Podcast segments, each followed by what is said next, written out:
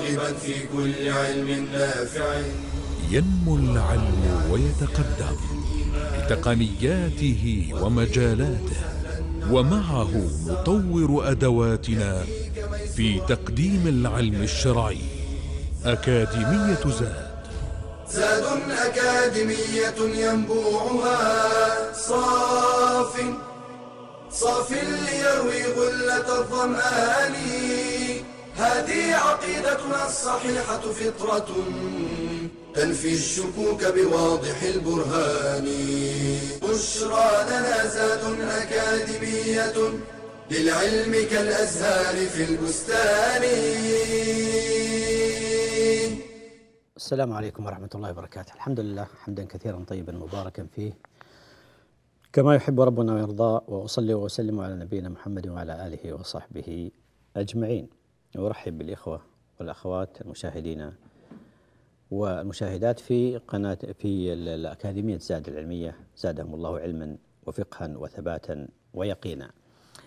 آه، كان الحديث في المحاضرة السابقة عن الكلام على لماذا دراسة البدع وما هو مفهوم البدعة وضابط البدعة والحكم البدعة والأدلة الشرعية آه، على التحذير من البدع. حديثنا في هذه المحاضرة عن خطر البدعة عن خطر البدعة. ولا شك أن الله عز وجل ما حذرنا من أمر إلا وهو شر لنا وما أمرنا بأمر إلا وهو خير لنا وهذه قاعدة مضطردة.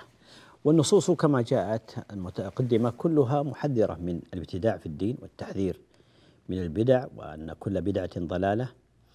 وغير ذلك من الأمور. فنحن نقول سمعنا وأطعنا غفرانك ربنا وإليك المصير. ما دام أن الابتداع في الدين مذموم على في كتاب الله وعلى سنة لسان نبيه صلى الله عليه وسلم فعلينا السمع والطاعة. عرفنا الحكمة من ذلك أو لم نعرف؟ لأننا نعلم يقينا أنه ما من خير إلا ودل النبي صلى الله عليه وسلم أمته عليه وما من شر إلا وحذرها منه. وقد جاءت النصوص الكثيرة جدا في تحذير أمته صلى الله عليه وسلم من الابتداع في دين الله عز وجل. فيا ترى ما هي ما هي المخاطر البدعة؟ ولماذا النبي صلى الله عليه وسلم حذر كل هذا التحذير من الابتداع في الدين؟ وهو الابتداع إنما هو تقرب إلى الله عز وجل لكنه على غير ما جاء به النبي صلى الله عليه وسلم. ومع ذلك منع منه النبي صلى الله عليه وسلم وحذر منه وبين أنه مردود على صاحبه مهما كان حسن النية في ذلك وقصد التعبد والتقرب إلى الله سبحانه وتعالى. لا شك أن الابتداع في الدين خطر عظيم ولذلك الإمام مالك رحمه الله تعالى وهو كلماته قليلة كعادة السلف لكنها قواعد عامة تبين لنا كليات أو أو يدخل تحتها جزئيات كثيرة جدا تبين هذا الأمر. يقول الإمام مالك رحمه الله تعالى من ابتدع في الإسلام بدعة يراها حسنة فقد زعم أن محمدا صلى الله عليه وسلم خان الرسالة لأن الله يقول اليوم أكملت لكم دينكم فما لم يكن يومئذ دينا فلا يكون اليوم دينا.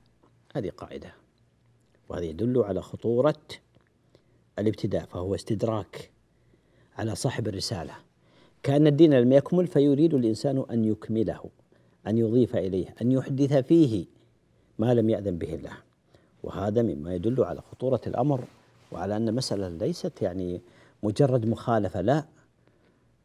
المسألة استدراك على صاحب الشريعة صلى الله عليه وسلم.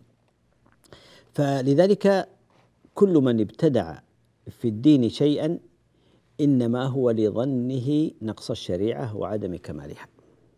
فيكمل ذلك بما استحسنه من رأيه واجتهاده وعقله فيرى أن الأمر يحتاج إلى استكمال ما نقص.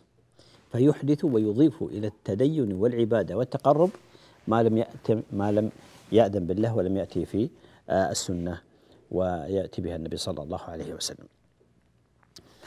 قلنا إن البدعة وهذا من أهم آه، ما يدل على خطر البدعة أنها طعن في الدين. طعن في الدين والعياذ بالله. كما قال الإمام مالك رحمه الله تعالى. لماذا؟ لأن البدعة تقول على الله بلا علم وهذه من أعظم آه، الذنوب والكبائر. كما قال الله عز وجل قل إنما حرم ربي الفواحش ما ظهر منها وما بطن والإثم والبغي بغير الحق وأن تشركوا بالله. ما لم ينزل به سلطانا وأن تقولوا على الله ما لا تعلمون. فالبدعة تقول على الله بغير علم والعياذ بالله. وقال تعالى عن إبليس يقول تعالى انما يامركم بالسوء والفحشاء وان تقولوا على الله ما لا تعلمون. فهذا يدل على خطورة الأمر. كذلك فيها اتهام لمقام النبوة كما قال الإمام مالك رحمه الله تعالى واستدراك على النبي صلى الله عليه وسلم. وهذا أمر ظاهر والنص واضح فيه في ما تقدم. فيه أيضا تنقص لمقام الصحابة رضي الله تعالى عليهم حيث لم يتعبدوا بتلك البدع وذلك إما لجهلهم بها ونحن نعلم ما لم يعلموا وإما لتقصيرهم في التعبد إلى الله عز وجل بذلك لأن ذكرنا أن من ضوابط السنة التعبد بما تعبد به النبي صلى الله عليه وسلم، أما ما لم يتعبد به النبي صلى الله عليه وسلم والصحابة فلا تعبدوا. وفيه أيضا في البدعة تنقص لمقام الصحابة كما قلنا حيث لم يتعبدوا بذلك وذكرنا الكلام في هذه المسألة. وذكرنا فيما تقدم كلام ابن مسعود رضي الله تعالى عنه حينما قال من كان منكم متأسيا فليتأسى بأصحاب محمد صلى الله عليه وسلم وذكر مبررات ذلك التأسي وهي ظاهرة جلية فإن فإنهم كانوا أبر هذه الأمة قلوبا وأعمقها علما وأقلها تكلفا وأقومها هديا وأحسنها حالا قوما اختارهم الله لصحبة نبيه صلى الله عليه وسلم قال فاعرفوا لهم فضلهم واتبعوهم في آثارهم فإنهم كانوا على الهدى المستقيم. آه، يقول الإمام الأوزاعي رحمه الله تعالى يقول العلم ما جاء عن أصحاب محمد صلى الله عليه وسلم وما لم يجئ عن واحد منهم فليس بعلم. فليس بعلم فهو مبتدع ومحدث وبدعة وكل بدعة ضلالة. يقول ابن عبد البر رحمه الله تعالى معلقا على هذا الأمر قال ما جاء عن النبي صلى الله عليه وسلم من نقل الثقات وجاء عن الصحابة وصح عنهم فهو علم يدان به يدان به. قال وما أحدث بعدهم لم ي... وما أحدث بعدهم لم يكن له أصل فيما جاء عنهم فبدعة وضلالة. فهو, فهو مردود. يؤكد هذا الحافظ بن كثير رحمه الله تعالى فيقول أما أهل السنة والجماعة فيقولون في كل فعل وقول لم يثبت عن الصحابة رضوان الله تعالى عليهم فهو بدعة. كل قول أو فعل لم يثبت عن النبي عن الصحابة رضوان الله تعالى عليهم طبعا في الدين. فهو بدعة لأنه لو كان خيرا لسبقونا إليه. لماذا؟ قال لأنهم لم يتركوا خصلة من خصال الخير إلا بادروا إليها. إلا بادروا إليها. فإذا هذه كلها مؤكدات للقاعدة الرئيسة وهي أن ما لم يتعبد به الصحابة فلا نتعبد الله سبحانه وتعالى به. وعلى أن التعبد بعبادة لم يتعبدها الصحابة فهو استدراك وإحداث وبدعة وضلالة وهو مردود على صاحبه. إذا هذه النقطة الأولى في بيان خطورة البدعة ألا وهي أن البدعة طعن في الدين وهذه كلها صور من صور هذا الطعن في الدين. نسأل الله العافية والسلامة. فاصل ثم نعود لاستكمال الحديث في بيان خطورة البدع. حمانا الله وإياكم منها إلى أن نلقاكم نستودعكم الله. بشرى لنا زاد أكاديمية للعلم كالأزهار في البستان.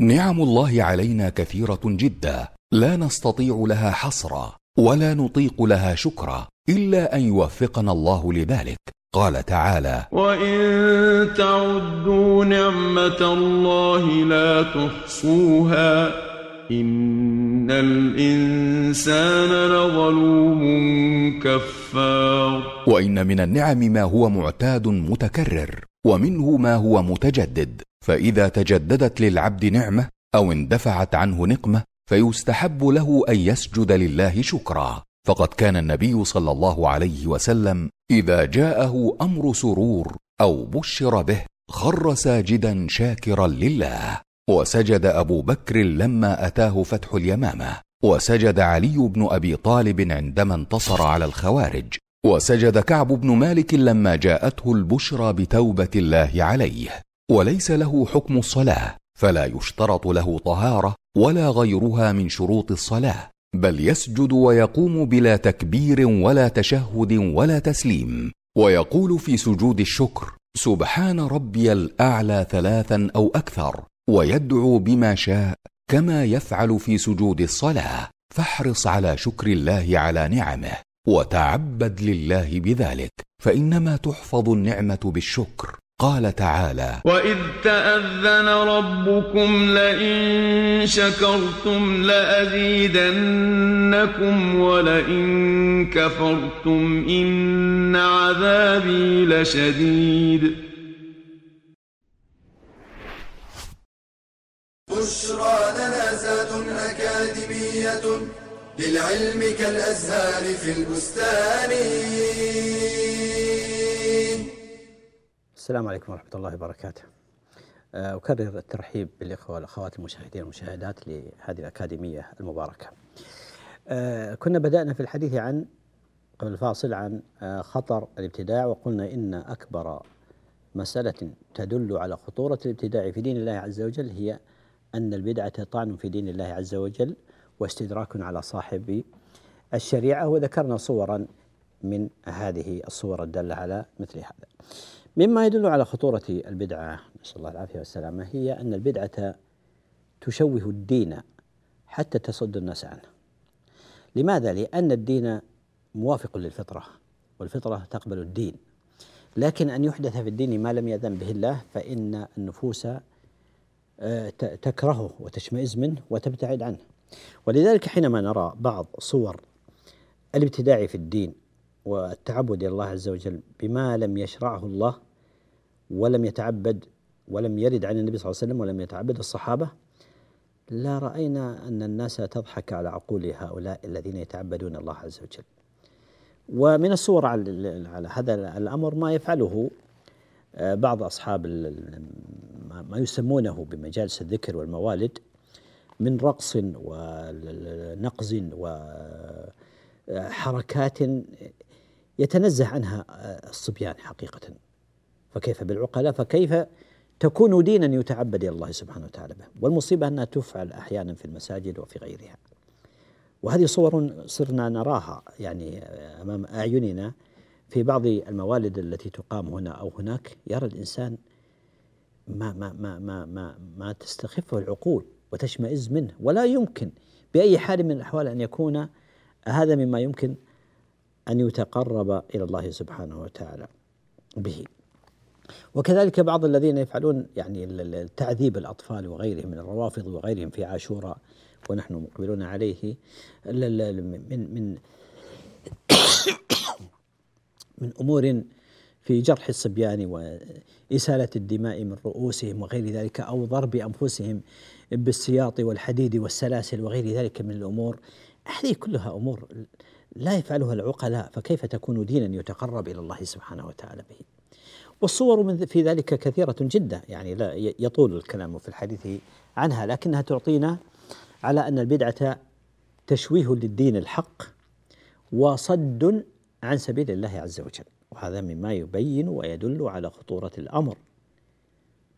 آه، من هذه الخطورة أيضا أن البدعة تخفي السنة على كثير من الناس. وكلما ظهرت البدع خفي في مقابلها من السنن وكلما ظهرت السنن خنست البدع وضعفت وهي معادلة في سنة الله سبحانه وتعالى في في خلقه. ولهذا يقول ابن عباس رضي الله تعالى عنهما يقول لا يأتي على الناس عام إلا أحدثوا فيه بدعة وأماتوا فيه سنة. أحدثوا بدعة في مقابلها لابد. من إماتة السنة حتى تحيا البدع وتموت السنة. لكن في زمن انتشار السنة وظهور السنة والتزام الناس بالسنة تموت البدع وتختفي. وهذه سنة الله تعالى في خلقه. فإذا من خطورة البدع والعياذ بالله أنها سبب للحرمان من السنة والخير وصلاح القلب. فإذا انشغل الناس بالبدع كان ذلك على حساب السنن ولا محالة. في هذا يقول ابن تيمية رحمه الله تعالى يقول مقالة جيدة يقول لأن الشرائع أغذية للقلوب. فمتى اغتدت القلوب بالبدع لم يبقى فيها فضل للسنن فتكون بمنزلة من اغتدى بالطعام الخبيث والعياذ بالله. فالشرائع هي أغذية للقلوب. فإذا تغذى الإنسان على غير المشروع لم يبقى للمشروع مكانا.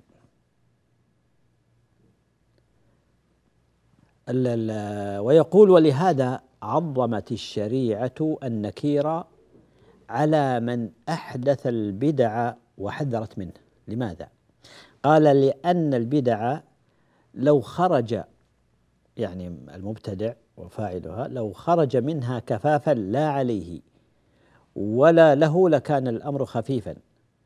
بل ما يكتفى بهذا الأمر بل لا بد أن توجب له فسادا في قلبه ودينه نشأ من أين؟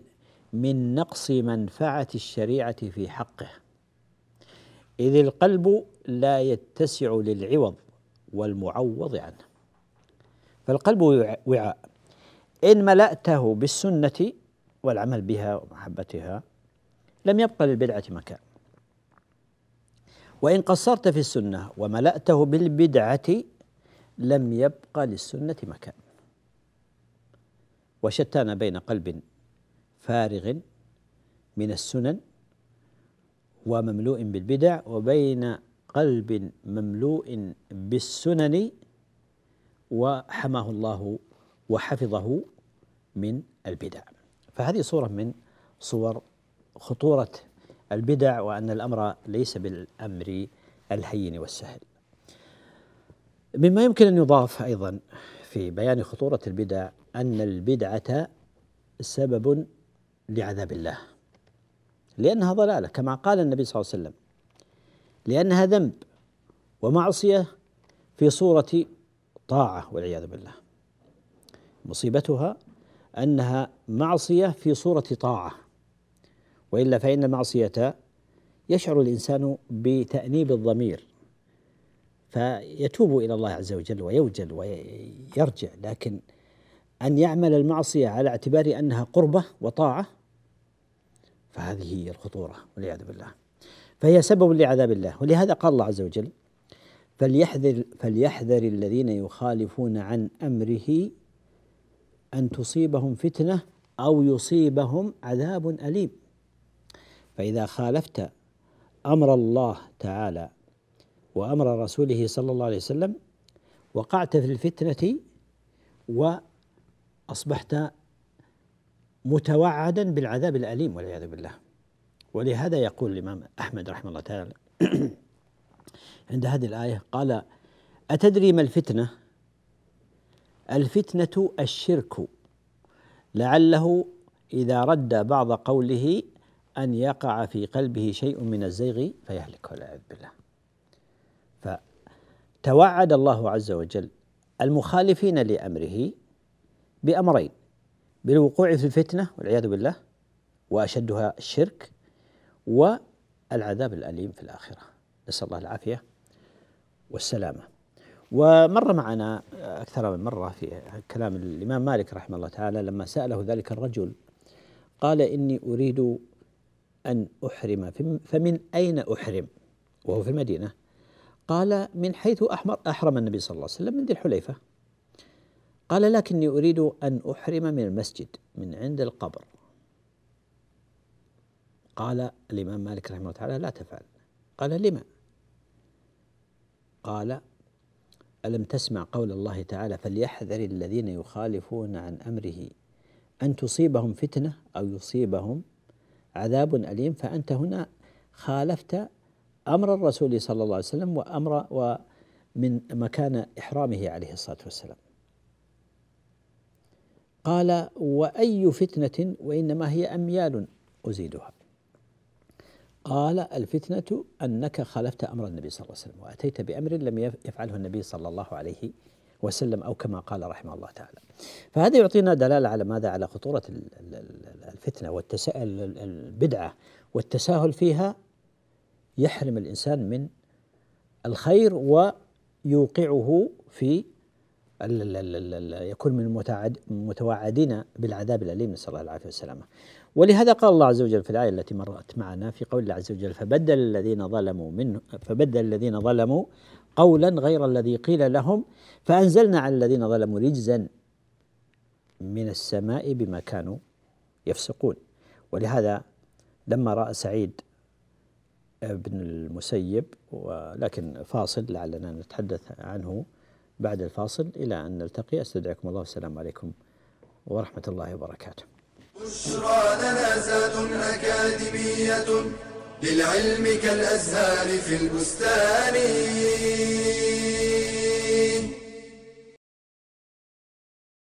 للصلاة سنن كثيرة منها القولية ومنها الفعلية.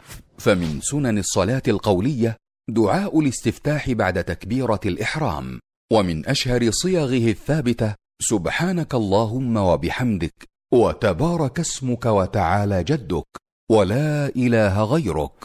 الاستعاذة سرا قبل القراءة في أول ركعة من الصلاة. البسملة سرا قبل قراءة الفاتحة في كل ركعة.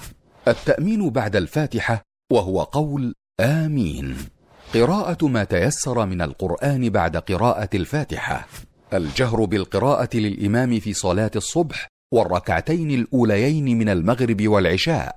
والإسرار في غيرها من الفرائض. ما زاد على المرة في تسبيح الركوع. ما زاد على المرة في تسبيح السجود. ما زاد على قول رب اغفر لي بين السجدتين. الصلاة على النبي صلى الله عليه وسلم في التشهد بقوله اللهم صل على محمد وعلى آل محمد كما صليت على إبراهيم وعلى آل إبراهيم إنك حميد مجيد. اللهم بارك على محمد وعلى آل محمد كما باركت على إبراهيم وعلى آل إبراهيم إنك حميد مجيد.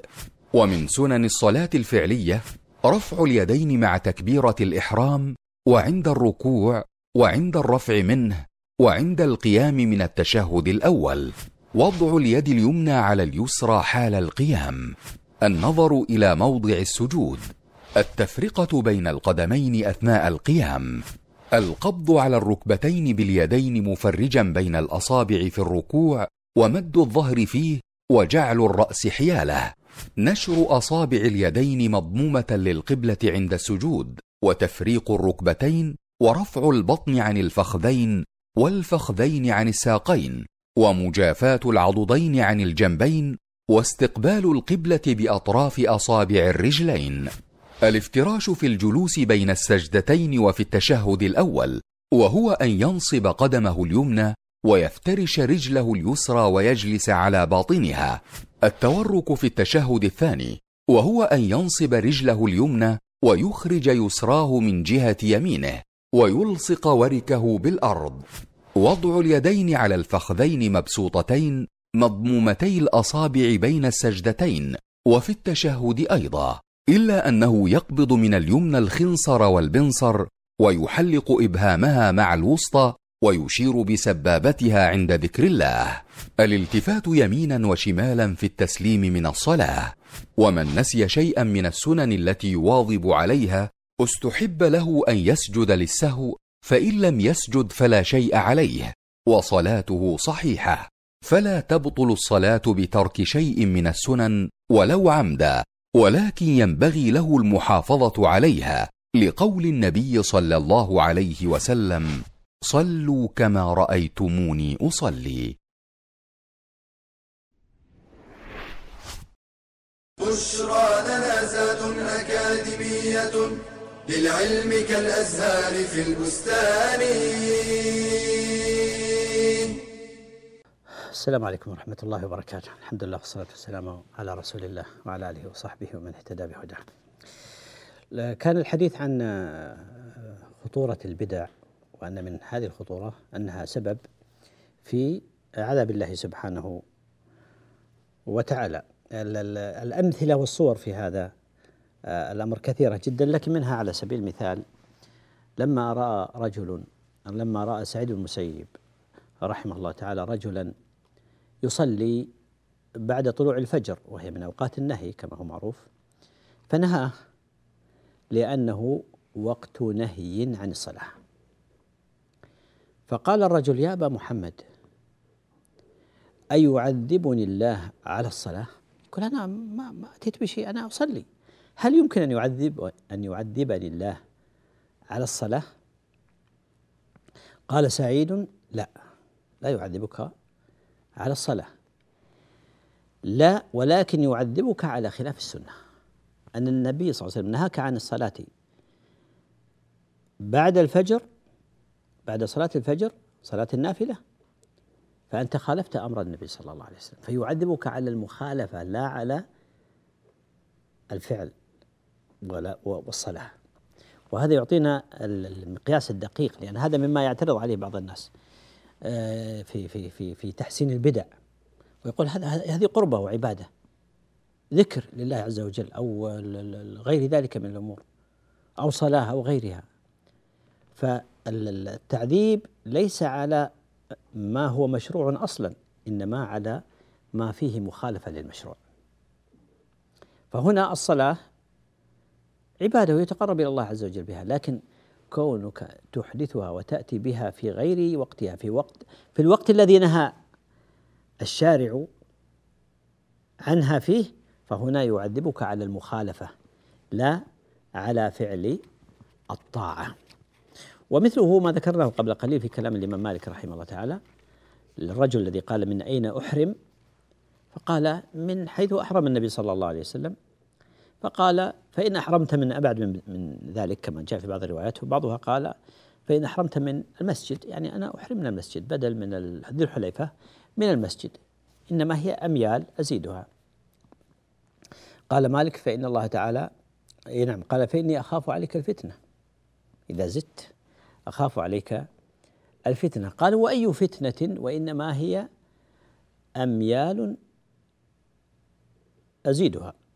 زيادة في الخير. قال مالك فإن الله تعالى يقول فليحذر الذين يخالفون عن أمره أن تصيبهم فتنة أو يصيبهم عذاب أليم. وأي فتنة يقول الإمام مالك وأي فتنة أعظم من أن ترى أنك خصصت بفضل لم يخص به رسول الله صلى الله عليه وسلم. الرسول ما أحرم من المسجد عليه الصلاة والسلام وإنما خرج وأقام في ذي الحليفة حتى اجتمع الناس ثم أحرم من حيث أمر. عليه الصلاة والسلام حيث أمره جبريل بأمر الله سبحانه وتعالى. فلذلك نقتدي به عليه الصلاة والسلام. طبعا هذه مسألة يعني كون الإنسان مثلا آه، يعني يحرم قبل الميقات ب ب ب يعني لضرورة معينة أو لغير ذلك من الأمور الأسباب. هذا آه، لا يمنع من صحة الإحرام وهو صحيح. ما دام قبل الميقات لا بعده لكن السنة أن تحرم من حيث أحرم النبي صلى الله عليه وسلم. أما أن يرى أن الإنسان أن في هذا زيادة قربة بدلا من أن أحرم من ذي الحليفة أحرم من المسجد والمسجد أفضل فلا شك أن هذا هي هذه هي البدعة وهذا هو المحرم وهذا هو الأمر الذي لا يجوز. مما يدل على خطورة آه، البدع آه، حمانا الله وإياكم منها. أن البدعة وهذا نوع من أنواع الوعيد وعذاب المبتدع أن البدعة توجب الحرمان من ورود حوض النبي صلى الله عليه وسلم. وهذه مصيبة. نسأل الله العافية والسلامة. والناس يسألون الله عز وجل ونسألك آه، أن تسقينا من حوض نبيك صلى الله عليه وسلم شربة لا نظمأ بعدها. أبدا. فهناك أناس يذادون عن الحوض. إذا أقبلوا النبي صلى الله عليه وسلم ينادي أمته ويسقيهم عليه الصلاة والسلام هناك من يذادون عن الحوض. كما جاء في الحديث قال النبي صلى الله عليه وسلم إني فرطكم على الحوض أي سابقكم إلى الحوض أنا أمامكم من مر علي شرب ومن شرب لم يظمأ أبدا. وهذا الحوض والورود على الحوض بعد الأيام الحشر والضيق الذي يصيب الناس والظمأ تتقطع الحلوق من الظمأ لدنو الشمس من الناس والعرق ونسأل الله العافية الأمور الفظيعة. هنا يريدون على حوض النبي صلى الله عليه وسلم والنبي صلى الله عليه وسلم أمامهم وفرطهم يسقيهم عليه الصلاة والسلام. قال من شرب لم يظمأ أبدا ليردن علي أقوام أعرفهم ويعرفوني. يعرفون النبي صلى الله عليه وسلم بصفاته ويعرفهم النبي صلى الله عليه وسلم بما إما بأشخاصهم وإما بالعلامات التي تدل على أنهم من أمته صلى الله عليه وسلم بال كونه من الغر المحجلين من أهل الصلاة. قال ثم يحال بيني وبينهم فأقول إنهم مني. فيقال إنك لا تدري ما أحدثوا بعدك. يعني غيروا في الدين بدلوا ابتدعوا في الدين جددوا. أي نعم إنك لا تدري ما أحدثوا بعدك فأقول سحقا سحقا لمن غير بعدي. والحديث متفق عليه. هذا يدل على خطورة البدعة والإحداث في دين الله عز وجل بعد النبي صلى الله عليه وسلم. آه، مما يدل على خطورة البدعة آه، أن أن ضررها متعد والعياذ بالله. ما يقتصر على الإنسان وحده. لماذا؟ لأن الإنسان يفعل البدعة ويرى أنها قربة يتقرب بها إلى الله عز وجل. فلذلك يحسنها للناس ويبذل فيها الأموال ويدعو الناس إليها ويرى أنها قربة فيزينها للناس. وهي وهي شر من المعصية. نسأل الله العافية والسلامة. لماذا؟ لأنه كما يقول سفيان رحمه الله تعالى سفيان الثوري يقول البدعة أحب إلى إبليس من المعصية كيف؟ لماذا؟ وكلها محرمة قال فإن المعصية يتاب منها الإنسان كما تقدم يفعل معصية وهو يشعر أنه مخطئ وأنه مذنب وأنه مخالف يؤنبه ضميره على ما حصل منه فيتوب إلى الله عز وجل لكن المبتدع لا يرى أن هذه قربة ويرى أنها تقربه إلى الله عز وجل وأنها تنفعه عند الله عز وجل. قال فإن المعصية يتاب منها والبدعة لا يتاب منها. لماذا لا يتاب منها؟ لأنه يرى أنها عبادة وقربة يتقرب بها إلى الله عز وجل. من خطورة الحقيقة البدع ولعلنا نختم بهذه أن البدعة هي سبب للتفرق والتحزب والاختلاف المذموم. ومعلوم أن من مقاصد الشريعة هي اجتماع الكلمة وتآلف القلوب.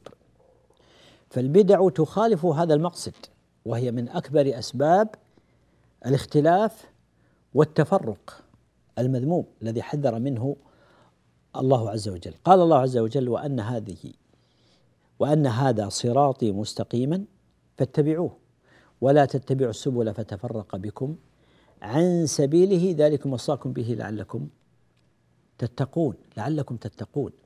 وتقدم فيما سبق قول مجاهد رحمه الله تعالى وهو تلميذ ابن عباس في التفسير قال السبل هي البدع والشبهات. هي البدع والشبهات فهي التي تفرق الناس عن سبيل الله فسبيل الله واحد وصراط الله مستقيم وعليه النبي صلى الله عليه وسلم. والبدع تصد الناس عن هذا السبيل وتفرقهم شيعا واحزابا وطرائق مختلفة. ف كذلك يقول الله عز وجل إن الذين فرقوا دينهم وكانوا شيعا لست منهم في شيء إنما أمرهم إلى الله.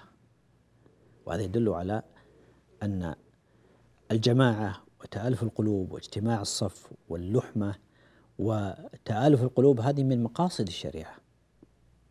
فكل أمر يخالف هذا المقصد فهو مذموم. والبدع من أكبر الأسباب المؤدية إلى الافتراق والتحزب المذموم والمخالفات قال الله تعالى ولا تكونوا من المشركين الذين فرقوا دينهم وكانوا وكانوا شيعا كل حزب بما لديهم فرحون. نتيجة لذلك نتيجة الابتداع والتفرق هو العداوة والبغضاء في القلوب نسأل الله العافية والسلامة. ولذلك قال الله تعالى فنسوا حظا مما ذكروا به فأغرينا بينهم العداوة والبغضاء إلى يوم القيامة. فهي ثمرة الابتداع حصول البغضاء والنفرة في القلوب. قال أبو العالية رحمه الله قال إياكم وهذه الأهواء التي تلقي بين الناس العداوة والبغضاء. وخير مثال على ذلك الآن الطرق الصوفية وتعددها وتشعبها والمخالفة بعضها لبعض وتحذير بعضها من بعض. فهذا الابتداع هو أكبر أسباب التفرق والاختلاف في دين الله سبحانه وتعالى. بهذا نكون قد انتهينا وصلنا إلى نهاية هذه المحاضرة. أسأل الله عز وجل أن يرزقنا جميعا العلم النافع والعمل الصالح والتوفيق لما يحبه ويرضاه وأن يجمعنا على السنة والطاعة وأن يجنبنا سبل الفرقة والبدعة ومخالفة السنة. إنه ولي ذلك والقادر عليه والله أعلم. وصلى الله وسلم وبارك على نبينا محمد وعلى آله وصحبه أجمعين. سبحانك اللهم وبحمدك أشهد أن لا إله إلا أنت أستغفرك وأتوب إليك. يا راغبا في كل علم نافع. ينمو العلم ويتقدم بتقنياته ومجالاته ومعه نطور أدواتنا في تقديم العلم الشرعي. أكاديمية زاد. زاد أكاديمية ينبوعها صاف. صاف ليروي غلة الظمآن. هذه عقيدتنا الصحيحة فطرة تنفي الشكوك بواضح البرهان. بشرى لنا زاد أكاديمية للعلم كالأزهار في البستان.